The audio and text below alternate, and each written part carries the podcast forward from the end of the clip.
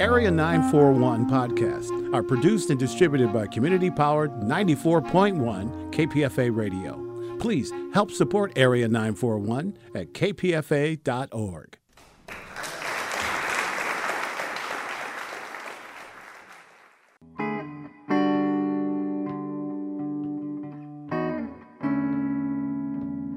This is the Area 941 Radio Wolinsky podcast. I'm Richard Wolinsky, and we're talking about books, about theater, about film, about television, and from time to time, even about KPFA, Pacifica Radio. My guests are Josh Kornbluth and Jacob Kornbluth. Josh Kornbluth is a monologist, is that correct? Monologist? I'll say yes. Sometimes I, I, I push back for monologist because I just feel it sounds more muscular, like a logger. But I think monologist is what I've heard most. And his brother Jacob Kornbluth, who is a documentary filmmaker, which I want to get into a little bit because you have an interesting film coming up with Robert Reich later in the year. And together they have created a film called Love and Taxes, which is based on a monologue, hard G on that one. Yeah. Called Love and Taxes. Josh Kornbluth, you have eight solo shows, ten solo shows. How many have you actually done? It sounds about right. I, have done about eight or ten. Because sometimes, a couple times, I did it like two shows and I combined them into a third show. It's sort of like you know how many presidents have we had? Because there was that one guy who was twice. Yeah, yeah, so it's uh, very Grover much like Grover Cleveland, that. I believe was his name. I took it for granted that uh, the listener would fill in Grover Cleveland. in fact, I would appreciate if the listener would fill in Grover Cleveland whenever there's a pause in this interview. Love and Taxes is a monologue that was turned into a film, and the film has, Jake, you said something, the words you used, reenactments in a comically subjective way. Yeah. Monologues for you started with Spalding Gray, right? correct? Yes, I saw Spalding Gray sometime in the 80s. Yes, in the sort of early early to mid 80s, and uh, I wasn't a performer or anything, and I, I, saw him perform, and I thought, oh my God, I love that form. I love I love what he does. I love his audience, and I want to try to do it. There's a big jump between being a copy editor for alternative magazines and getting in front of a stage. How did that work? There was actually a moment. There was a, a, going away party that we gave a bunch of us copy editors and some other writers for an editor, the editor of the art section, who was leaving the newspaper I was working at at the time, which was the Boston Phoenix, okay. and uh, he was going to the Village Voice. It was sort of is you know it was, it was it was a lateral move, and so we had this party, and it was just me and some other young folks there. Decided we were going to do a sketch. You know, it's just like a little comedy sketch at the going away party to and I would play the guy who was leaving, whose name was Kit Rachlis, and other people play other people. And so basically, it was my first performing experience ever. And it had happened, I think, not that long before I saw Spalding Gray. And it actually planted the seed in me is like, I mean, as exciting as it is to fix a split infinitive, it arguably can be more exciting to do live performance. So did you start just ad libbing? Did you write a script for that first one? No, because I'm unable to write in my voice of talking. And I'm unable to create stuff even that's good if I'm not in front of an audience. So I improvise in front of audiences uh, over and over, and I work with directors then. And then eventually I actually get it word for word. I repeat it enough and I get it word for word. And that's what I did then. Our father, Paul Kornbluth, had died in 1983, and all of us in the family were you know, grieving in our various ways, and and in my way, in retrospect, it wasn't really conscious, but in retrospect, it was to I wanted to tell stories about him, and so what I did was I, I just made little outlines like keywords because uh, I'd seen Spalding Gray did that, and you know, and and I would uh, go up and that's how I started. I just started going up on stage and improvising stuff about what my dad told me, what my mom told me about communism, about sex, and and that eventually became my first piece, Josh Kornbluth's Daily World. Did you just approach a theater? How did that work? That was actually I had moved to San Francisco, following a bunch of my friends from the Phoenix to the San Francisco Examiner, and there was a space that opened up in North Beach. It was run by the legendary Enrico Banducci. Well, it actually wasn't run by him; they used his name. It was called uh, it was called Banducci's or yeah, I think it was. Anyhow, but he was the cook, uh, and someone else owned it. And but they had allowed him to book the basement. There was a little basement space, and what I was told was that they had had a relatively successful musical that had been running there for a while about suicide, and the lead actress had gotten too depressed to go on, and they had to close. And that is actually, honestly, what I heard. so there was a space available, and Enrico said to me, he said, "Well, you can bring in whoever you can bring in, uh, an audience. You can take whatever come in on tickets, and then we'll take the food and drink." money and my little brother jacob was visiting me uh, at the time and we have a very happy memory of going all around with uh, putting up these little flyers uh, with my, my little brother Jake, who would then grow up to be the great filmmaker sitting next to me, and putting up flyers for people to come see my first show. And for you, Jake, was there any shock in seeing him on stage? The first time I saw him on stage, I was scared. I was 13 years old, and I thought he was. Uh, it's it's the fear of seeing you know your brother tell you that that he wants to be a performer, and then have to go and sit in an audience and tell him what you think. And I remember the feeling because I sat in the audience and he was hilarious. And the other thing I noticed, just because it turns out I didn't know I was going to be a filmmaker then, but I remember watching him and thinking, I can't take my eyes off him. He is like he was. There was a real presence to him. Interestingly, it's in Guthrie, my nephew and his son now too. That I see that I saw that too. But there was something about sort of watching him which made it seem like this. This wasn't crazy. This was a good idea for him to be a mm-hmm. performer. And when I came out to visit in San Francisco and we were putting up those flyers, I think there was some debate we had about it was like Josh, Josh's last few bucks or something. Do we make the the Xeroxes and put them up on the light post, or do you save the money for a rainy day or whatever? You know, do you be practical, or, Or do you go for it, kind Yeah, of thing? yeah. You know. And I remember thinking, let's, you know, of course I was young. What did I care? I was like, let's go for it. Let's blow this money. Let's make the flyers. Let's do it. Because, you know, it felt like there was something there. I could feel the passion in him to do it, and I could feel that he had the real ability, even from a very young age when I, I didn't feel like I was qualified to judge. I thought he had something. And the fact that Jake was there, you know, like putting in his labor, his his sweat equity, you know, whatever, you know, helping me to that we did this act together, this familiar of, of putting up these flyers, and that he was as enthusiastic enough about this show that I had no idea how what it was going to be or how it was going to do. That he was enthusiastic enough to go around and help promote it for me. That was that was huge. Love and Taxes mostly takes place, I guess, in the late mid mid to late '90s. Is that correct? It takes place during the uh, one of the George W. Bush administration. The real Haiku Tunnel opened in September 2001. Correct. That's right. Correct. The film. So Yeah. therefore, most of the action would have probably happened right around there. Or a little right. bit before because you're making the movie and the movie takes months to make. That is true. So, in point of fact, Clinton was actually the president during most of the movie. Not wait, wait, wait! Back up. You're saying there was a Clinton who was president? That that happened? Well, maybe in my reality. No, you're right. Well, you're right about the time frame. I remember as we were making the film, the film of Haiku Tunnel. It was in 2000. Yeah, that's when we made it. So it was right on the cusp of one to the other. So it's about a tax problem that Josh had where he didn't pay his taxes for seven years. And even one of the things about the time frame is that um, people ask us all the time if it's true what happened to Josh in terms of his tax, you know, uh, problems in the movie. And you know, as Josh said, he it's it's even worse than as is depicted in the film. And the reason is is that the time frame was much longer that the tax problem had played out over. And you have some way of describing like the that if, if somebody was really paying attention, they could see that the interests had accrued over a longer. T- is that right? Right. Yeah. Well, because the, the actual, I ended up owing eighty thousand dollars. That was com- for the federal. In real life. Yeah, in real life, for uh, that was And for the federal tax, and then form. the state tax. And as as you know from seeing the movie, uh, that I initially wrongly believed that our state tax agency was called the Franchise Tax Board, and I bel believed in my mind that it was this very lovely family, uh, the Franchises Mario and his and the rest of the cl- uh, Franchise clan, who would personally do my tax.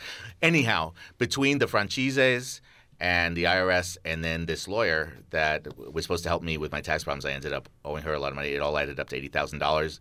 It took seven years to accumulate to that much, and in the movie, we made it one or two years. So I shrunk it to fifty thousand dollars. So it's actually when you see the movie of Love and Taxes, as I hope you do, it was actually worse than what you're saying.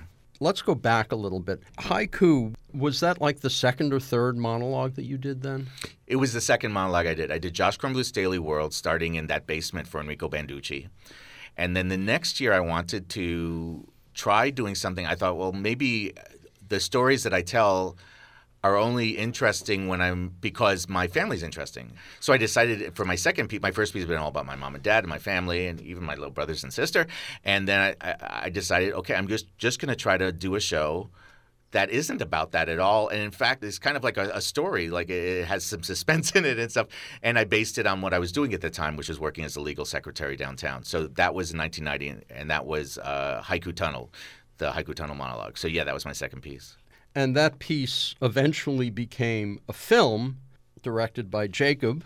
In 2000. Uh, well, it, it came out in 2001, as we've said. And yeah. the story of the making of the film is, in a sense, love and taxes. Yes, it, it's it's a big part of it. It starts with your taxes, but then it goes to the film and everything that happens from the beginning to the end. Well, it all gets tied together really because really what happens in my character's life, my character Josh, let's just say for the purposes of this discussion that this Josh is actually based on the real me. Okay. Right?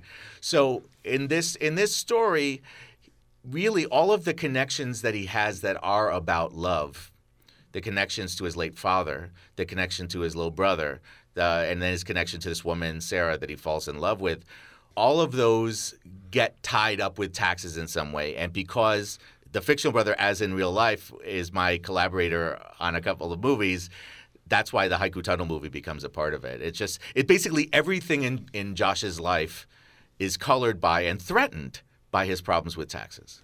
Putting aside the comically subjective point of view, how much of this is real? A lot. You actually did think it was the franchisees. I'm gonna no contendere on that one. I'm really I'm gonna or I'm gonna take the. Can you just can take the fifth uh, on a Pacifica station? I mean, uh, You can can't- take whatever number you want. Yeah, because it's, it's all listener supported. So what I'm saying is, what were you asking? What was the question? How real was it? Yeah. Well, as I said, we shaved thirty thousand dollars actually off of the amount that I owed. But we have characters. You see these two tax goddesses, uh, as we refer to them. These two women who are a couple who are lovely, and uh, my little brother in the movie sends me. They're his tax people. He sends me to them. The tax goddesses are real, and they still do Jake's taxes. I just sent them my taxes this morning, by the way. I sent the oh, tax you have to goddesses rub my it taxes. in. Yeah. And I assume Mo was real, but the name has changed. I really can't speak to that. Well, you know what? I think the audience will find Helen Shumaker's performance to be so fantastic that they will just have the feeling that Mo is real. Well, she's great. She she is. She's steals awesome. the movie. She does, and I'd love her to keep stealing our movies as long as we make movies. A couple other questions. Spalding Gray, you got to know him, Yeah, and he was supportive of you. he was. You know, he, he was a weird dude. You know, unlike the rest of us monologists. Uh, but you know, he was he was a really intro to me kind of in a weirdly he was a weirdly introverted guy who then had this extroverted persona that told stories but as i've said i totally admired his art and he showed me this form and then it was ve- yes very gratifying that he would come to my shows and he would also tell other people that i was one of the i I think he liked my shows, but I think he also appreciated. Th- this was during a time when I was starting to do monologues, when uh, a lot of comedians, a lot of people were doing one person shows as another way to get on the Tonight Show or whatever. You know, it's just, or, you know, it was to package stand up as a monologue, but they weren't actually in it for the monologuing. You know, that wasn't th- where their heart was. I mean, they could be great, but it wasn't. And, and in fact, I was really trying to do and still try to do the thing that Spalding was doing. So I think he, he did appreciate that. It's a borderline area. Uh, I don't want to get too far afield here, but I'm reminded of two two people. David Sedaris told me because he does something similar, only it's mostly in print. That uh, he did a piece on uh, French neighbors for the New Yorker, and the New Yorker actually called the neighbors to fact check. Wow. And you contrast that with Mike Daisey.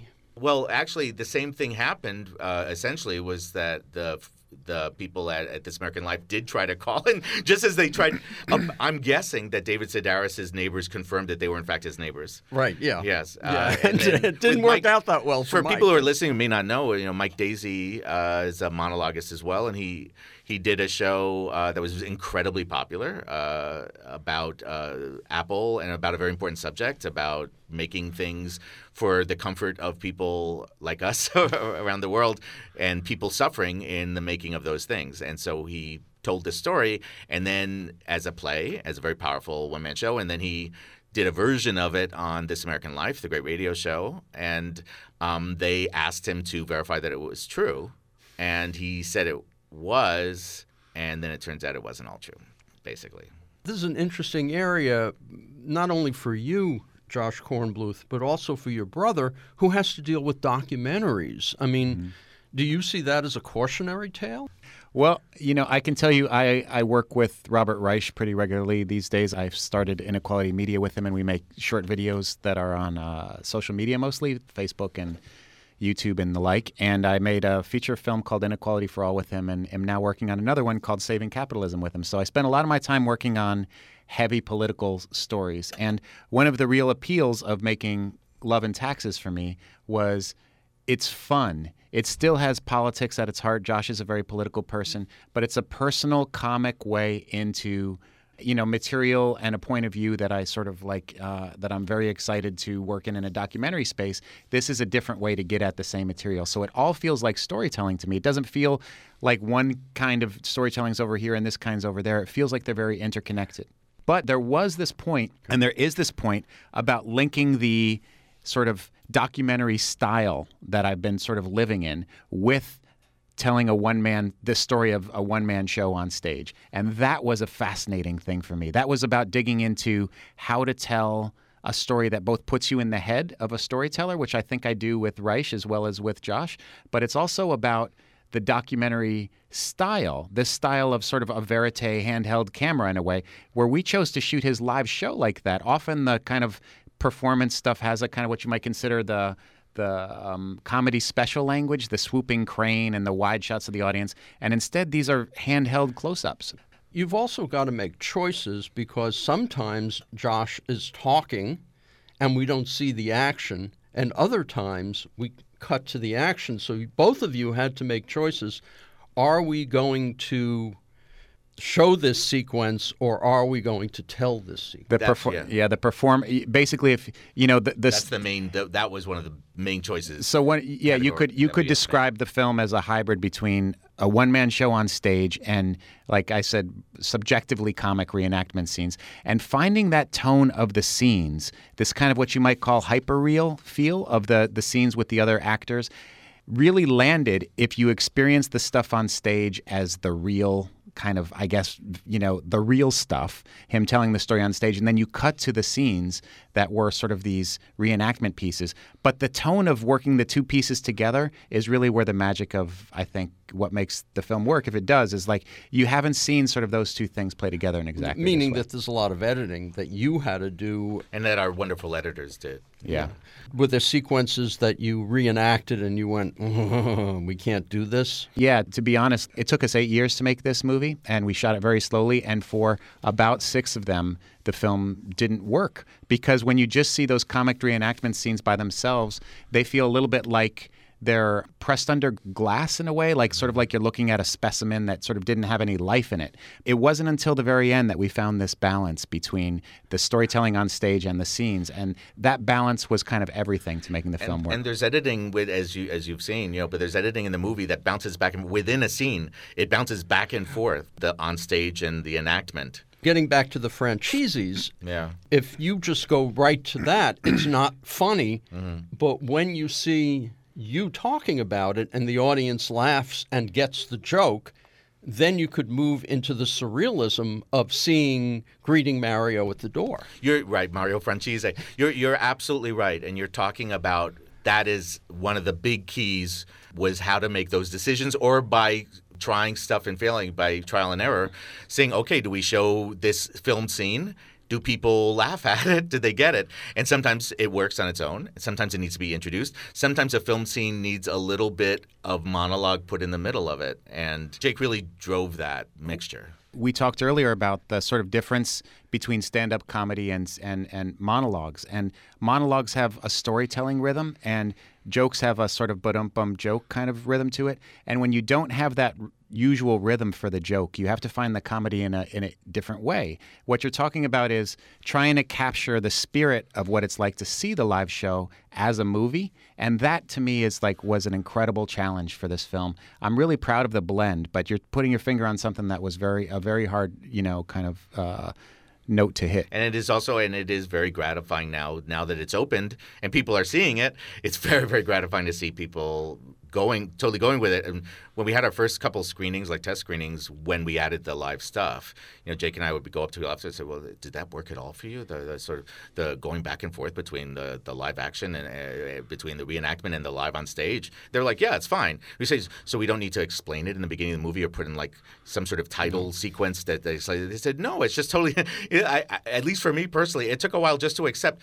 No, actually, it worked perfectly fine, and people intuitively got it immediately and you know, it was, well, it's and it, it, just pe- seemed so weird when we when we were planning it. And people ask us sometimes if there's anything we've disagreed about in the making of this film, and I will say this might have been one of the things that was harder for Josh to understand. As a monologuist, he thought that when you do a movie, you have to make it just a movie, and you know that's true. And what was really interesting was you know, this sense that it could be sort of both things at once. You could shoot a live show and have it be a movie was something I had actually learned in the making of Inequality for All, if I could, you know, put it to that. What I had found is like when I was making a movie about the economy, it wasn't a movie just about the economy and it wasn't just a movie about Robert Reich. It was it didn't work until it was both in a way. And in this particular case, it couldn't just be a live show and it couldn't just be these reenacted scenes. It had to be both and that had to live as some you had to hold that kind of thing in your head. And I think that was hardest for you to wrap no, your I'm head just around. remembering it. What's cool is I'm just remembering, Jake, because you're talking about that. The the way it worked is we we met we uh, through uh, my son's friend from elementary school. I met Robert Reich, invited him to uh, be in our film. He was in our film. He worked with Jake, loved working with Jake, and they started collaborating on videos and on movies. And in fact, as Jake was alluding to earlier, they made this whole uh, documentary, uh, uh, this wonderful, beautiful documentary, Inequality for All, Jake and Robert Reich did together a few years ago. And then, but I'm remembering now as Jake was talking about it, that I would see the cuts, right? I would see the test cuts as Jake and Bob would show the cuts. And it was the question, just as Jake describes it, it was a question of, well, you have this really beautiful in that film personal stuff about Robert Reich and his history and his past and his childhood. Uh, and then you have an explanation of this enormously complicated issue of inequality and economics. And I remember watching it going, oh, the balance isn't right. You know, the balance isn't right. And I would see a screening, and then I saw it when it came out, and it was just right. You never noticed it. Like when the proportions were off, you would watch it and you go, oh, it's too long in this one, and then it's going to that, and will these two kinds of forms work together? When it was right, it's just like that. You don't go like uh, you don't eat a delicious peanut butter and jelly sandwich, which I happen to love uh, peanut butter and jelly sandwich, and go, this doesn't make sense. I, I hope that these elements work together properly. You have it, and it just all works together. I'm sure that's a horrible analogy I just made, but it's a tasty one. You're listening to an interview with Josh Kornbluth and Jacob Kornbluth, whose film Love and Taxes is just coming out. Uh, that's going to be on video on demand. Right now, it's in theaters. It's opening as we speak, and sometime soon. Sometime soon, it'll be like all over. It'll be video on demand and on the various places where you go for your fine movies uh, uh, to see them. It will be on demand. You might even find that even when you don't demand it, you'll end up watching it. You'll you may, in fact, by law, be forced to watch it in in some future fascistic state. But really, that's not an energy I wanted to bring into this conversation fascism is on my mind these days, strangely enough, in America. I don't know why that is. I once spoke with uh, Michael Ondaatje. He'd written a book about Walter Murch's editing, mm-hmm. and what he said was that Murch knew in an edit that he had the right edit when he was going through it, and he stopped at the same frame. Hmm. Mm-hmm. Yeah. And that's how you know. I've never heard it described just that way, but it does feel when you're watching a movie over and over again in an edit as a filmmaker. One of the real pleasures is you start to sort of listen to this voice that has like how quickly the story needs to pro- progress. You start to have this sort of intuitive feeling in your bones. And so when that rhythm hits just right, the film does feel like it's working. So that's exactly what you were talking about there. And I've certainly experienced some version of that. It's magical to be sitting with an editor and editors. I'm just in awe of them when you decided that you were going to do the reenactments, well, originally, of course, the monologue wasn't there, so the script was there anyway. You got a lot of Bay Area actors. Carrie Paff is in it, and mm-hmm. I've Yes. seen her several times. Margot Hall was actually, I actually interviewed her once. Oh, Margot, wow, what a great actor.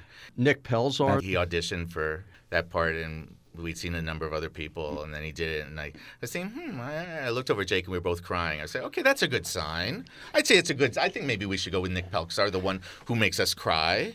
Robert Reich. How did he feel as an actor? Oh, he was great. I mean, he's he's a talented dude. You know, I understand he also has some other skills, you know, economically, but he is he's really talented. I mean, seriously, mm-hmm. he's in, in the move in the videos and, and the documentaries that that Jake has been making with him. I mean, he's always fantastic, fantastic presence, but he also is a ham and loves acting, and so he was great. Yeah, that's the thing. I mean, meeting Robert Reich, for me, we initially connected over a sense of humor.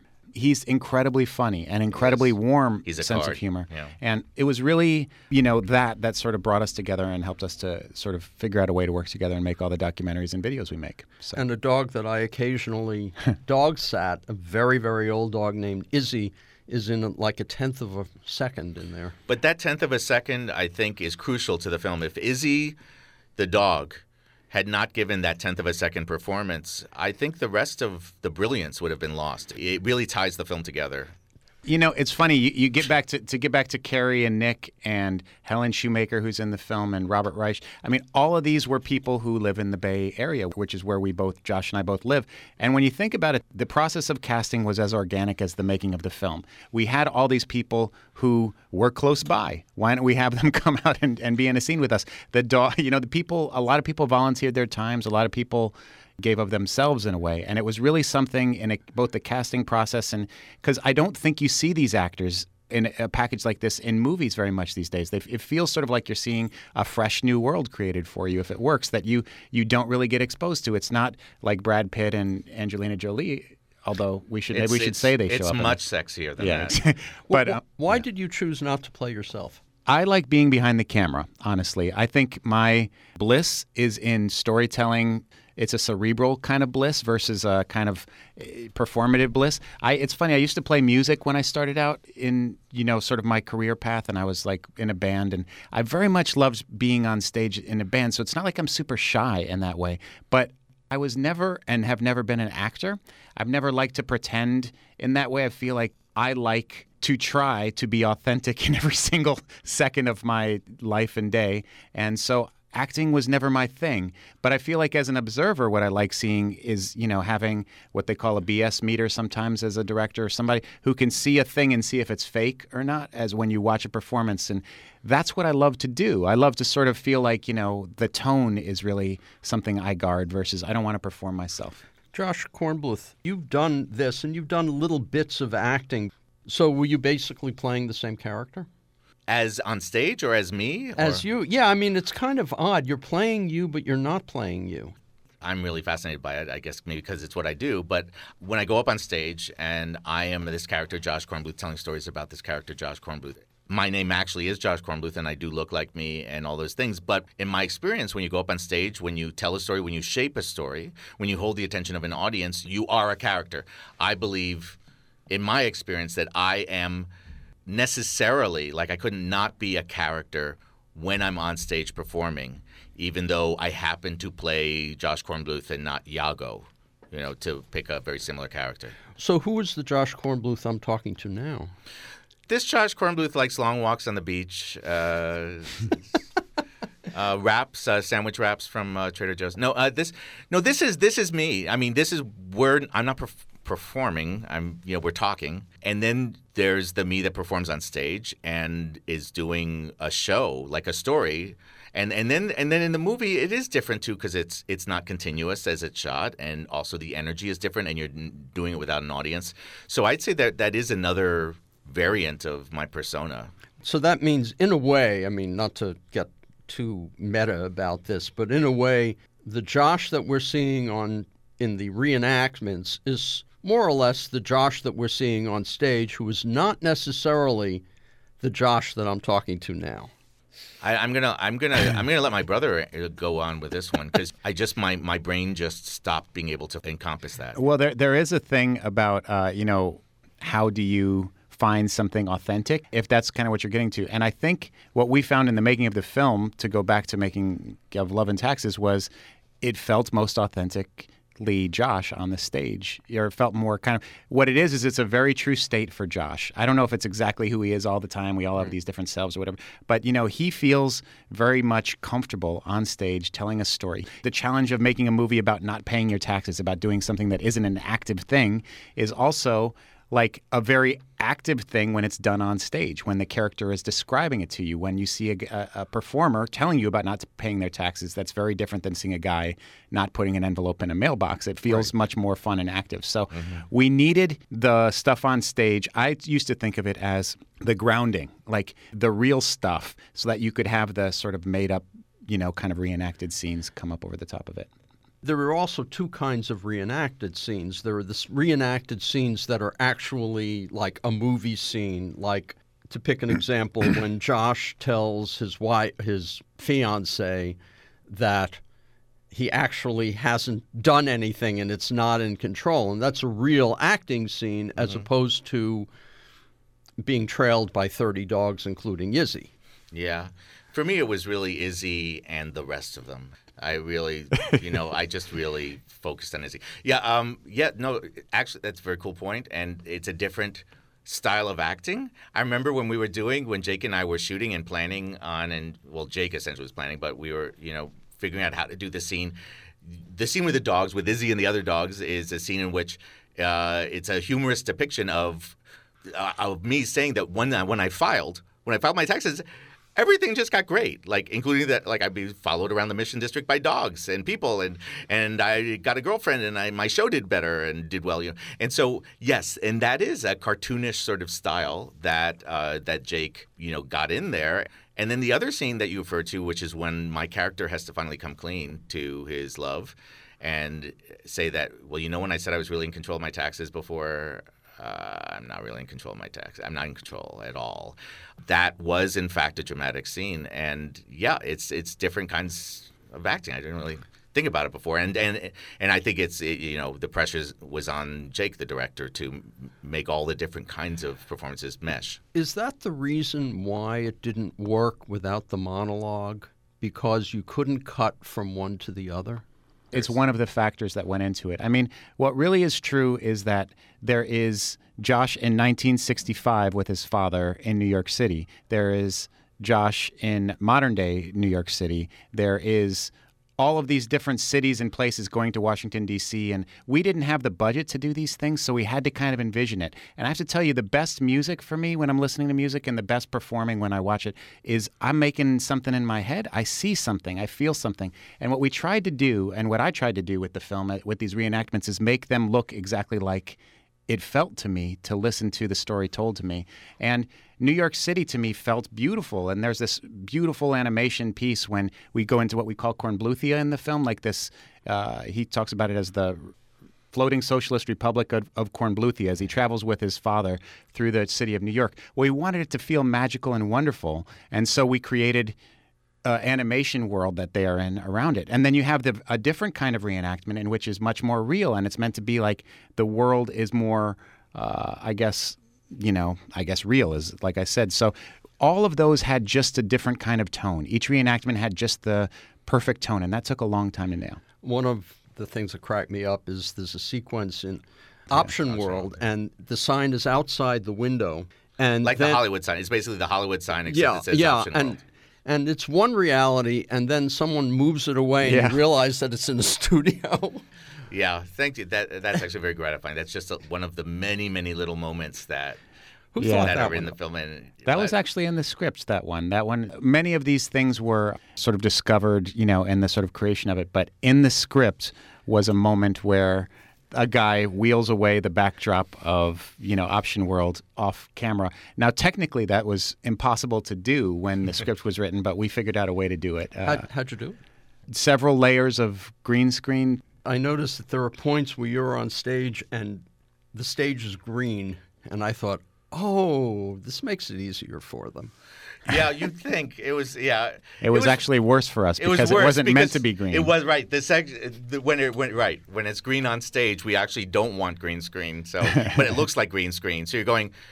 They intended this to be green screen, but they just left in the green screen. Yeah. My friend Cher was in the audience. She said that you had to do the monologues multiple times and get the audience to laugh at the appropriate moments, which they said was very difficult.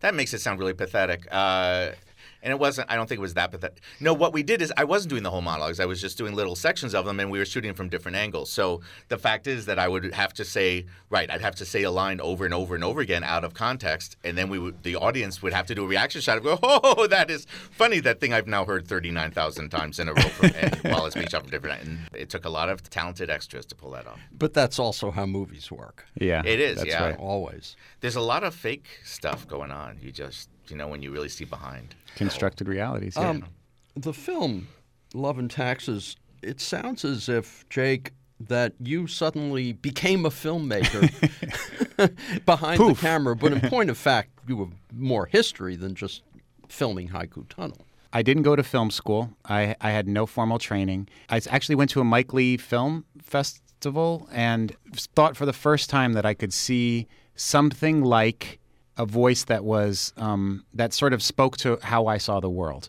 And I thought, if I can do that in film, I want to do film. I'm dying to get into film. So I actually did, in a way. I mean, the, the story sort of comically p- depicts me going into the film industry and then learning all the different jobs in the film industry. But in a very quick succession, I did go into the film industry and just learn. I sat on sets and I watched people do it, and I saw how they lit s- sets. I saw how they constructed shoots, and I basically taught myself how to make these things. And then at some point, in it's compressed in the film, but at some point I had sort of an epiphany. I thought, hey, I know how to do this now. I'm ready to do this. And I did come to Josh and I think say some version of, as the character Jake says in the film, hey, forget this Hollywood stuff about how you, you want to make a f- uh, film with a studio. Let's make it. Let me do it. I'm ready to go. Yeah, it pretty much happened that like that. I mean, we compress it some in the movie, but it, it sort of happened like that. Jake uh, t- worked his way up, taught himself all these aspects of, of filmmaking, of film production, and filmmaking, and then said, "Yeah, let's make this movie, Josh." And I said, "Really, us?" And then we did. There's a sequence where he signs away Haiku Tunnel to Mo, and then he pays her back. But the way it's set up, it sounds as if she just owned the film instead. The way it's set up is that she would have owned the film She would have owned the if film. Josh had been unable to pay her back, pay her what Is he that owed her. real, by the way? Is I, that- I really couldn't say. It's so long ago. Jacob Kornbluth, what do you got coming up next? You said that there's a film called Saving Capitalism. That's Yeah. a full length film? Yeah, it's a feature documentary again with Robert Reich, and I'm finishing up Saving Capitalism now with the hopes that it will be out very soon, and it should be coming. It's a Netflix original film, so it will be out on Netflix as soon as we can finish it.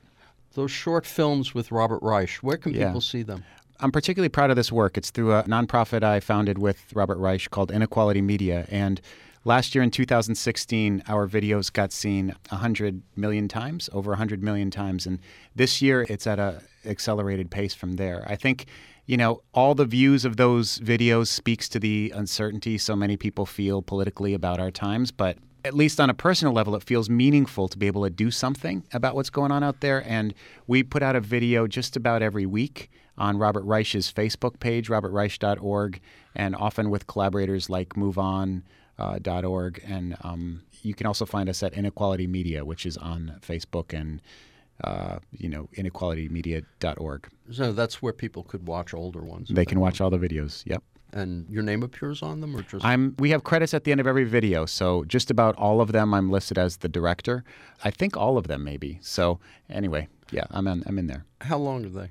Each one. Just about, our target length is three minutes. They they vary from like two to about four and a half at the longest. But we found that at three minutes, what you get exactly is it doesn't feel like a 60 second ad on TV, and it doesn't feel and it feels like a short enough period of time where you can get in some depth and some content, and people can get back to their workday. So it ends before they they say, "Oh, three minutes, I can do that." You know. Well, I do um, theater reviews on our on our morning show here on KPFA, and if I'm just sometimes I've looked actuality and then I go over, but I can't go over about 320 or 330 because then it just gets too long. It gets too long. There's a natural length to them. And it, it does feel like this is sort of become a sweet spot that I've found and that now I think is something that these videos all sort of target. They seem to all be sort of going for about a three minute length. Um, but I've been doing them for nine years now, so so I've been at it for a while. Well, they've become far more important since absolutely since the torture of the fall. It's it's it's it's a it's a terrible time in certain ways, and it feels also exhilarating to be working in this political space when it feels like people are waking up in a way, if that makes any sense. And you, you hope you wish it didn't take something like this, but um, but the energy of the resistance is growing. And Josh Kornbluth on the bio page for one of the bio pages I saw you're working on two more monologues, one about the Zen Hospice Project and the other about dementia. Yes, I thought taxes was too cheerful a topic, and so I, I, I, thought going to death and then to dementia would really lift people's spirits as they came to follow my work. No, I they actually are really sort of uplifting subjects to me. I a few years ago was invited to be the first artist in residence at the Zen Hospice Project in San Francisco, and I did that for six months. And then since then, I have been continued to be a volunteer, once once a week, and I love it. I, I love the Zen Hospice Project. The people are there, and the residents who come through, and I've made great friends and learned so much and, and about life and about death. And so I'm doing my next piece, which I'm closing in on. I'm I, am i am hoping it'll come out uh, in the Bay Area this year, and it's called the Bottomless Bowl, and it's about my experiences at the Zen Hospice Project. And then I got this other really cool gig, uh, being a visiting scholar, actually, which is. Uh, kind of a weird term for someone who didn't graduate from college, but I'm a visiting scholar at the Memory and Aging Center at, at UCSF. There's actually something within there uh, called the Global Brain Health Initiative where they want people to come in and learn about dementia and brain health and then spread the word in whatever way they can. So my way of spreading the word is that I'm going to do a monologue probably in a year or so based on the experiences I'm having this year at this incredible place that studies uh, dementia. And I'm also working with people there who have dementia and their caregivers on telling their own stories. And that has been just a fabulous experience as well. Are the two of you, now that Love and Taxes has come out, are the two of you going to collaborate again? Oh, well, we'll just have to see. I'm, I'm well, sure. Frank, I'm, no yeah. way. You know, like working with. No, yeah, I, yeah. I'd, I'd love to actually. I think there is, you know, a value in this, and it's not just because we're brothers. It's because I think that there's a, a synergy in terms of how we see the world that actually does work creatively, even if we weren't related. Which is, I see the world as through a filmmaker's eyes. He sees the world as a storyteller, and I feel like it's a good combination. So I do too. I I, I second that heartily. You've been listening to an interview with Josh Kornbluth and Jacob Kornbluth. Their film Love and Taxes is in theaters. Uh, you can find out where it's playing, when it's playing, and who knows, they might show up by going to loveandtaxesmovie.com. It will be on on demand at some point. Who knows, maybe even Netflix. I think so. Oh, yeah. yeah. I think uh, uh, it's definitely in play. They, the rules are like 60 days after the theatrical window uh, closes or something, so they let it run in theaters and then 60 days after that. To listen to more of these interviews, go to my website, bookwaves.com, or find the Bookwaves and Artswaves podcasts at kpfa.org. Or you can subscribe to both podcasts via iTunes. Until next time, I'm Richard Wolinsky on the Area 941 Radio Wolinsky podcast.